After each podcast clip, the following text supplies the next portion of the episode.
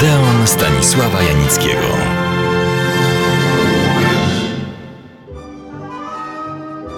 Dzisiaj opowiem o filmie chyba zapomnianym, ale w historii kina znaczącym. Co to znaczy znaczącym? To, że coś ważnego w świecie filmowym się zdarzyło, co miało wpływ na dalszy rozwój dziesiątej muzy. Ponieważ film ten zrealizowany został w roku 1967, nawet ja, stary wyjadacz filmowy, mam kłopoty z przedstawieniem zaraz na wstępie dzisiejszego Odeonu z pamięci pełnego przebiegu akcji, więc posłużę się kilkoma różnymi opisami treści tego filmu. Oto one. Po ukończeniu szkoły średniej Benjamin, przedstawiciel kalifornijskiej złotej młodzieży, nie mogąc znaleźć sobie miejsca w życiu, nawiązuje potajemny romans z 40-letnią panią Robinson. Tymczasem jego rodzice pragną, by związał się z jej córką, Ellen. Pani Robinson jest temu przeciwna lecz młodzi wyraźnie skłaniają się ku sobie. Matce udaje się wmanewrować Ellen w małżeństwo ze studentem medycyny. Kiedy uroczystość zaślubin dobiega końca, Benjamin porywa Ellen sprzed ołtarza, po czym szczęśliwi razem uciekają w nieznane.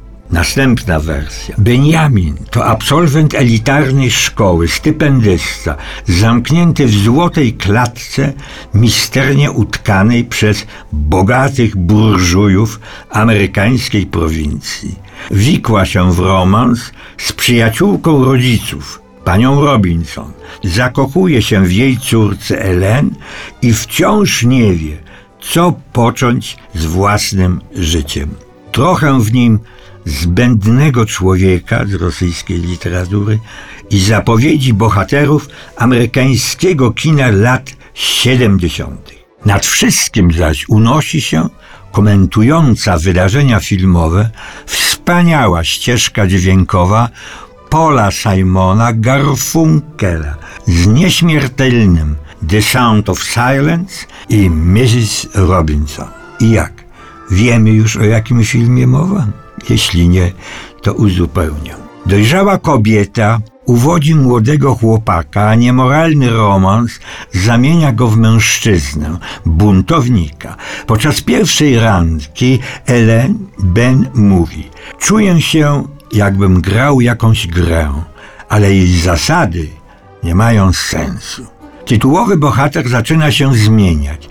Walczy o prawo do miłości, a także odrzuca stereotypy i konwenanse ze świata jego rodziców. Ciągle kierowany przez rodzinę, wychodzi z jej cienia, by uciec ze światła, którego nie rozumie.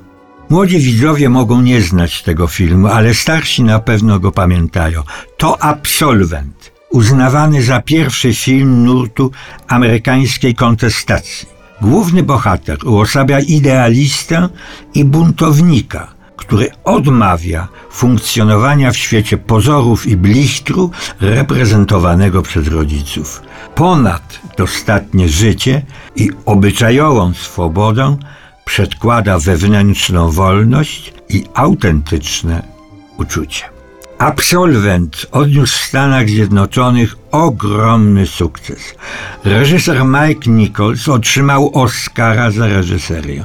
Wielkim skutkiem była także gra pary głównych bohaterów, którymi są Anne Bancroft, pani Robinson i Dustin Hoffman jako Ben.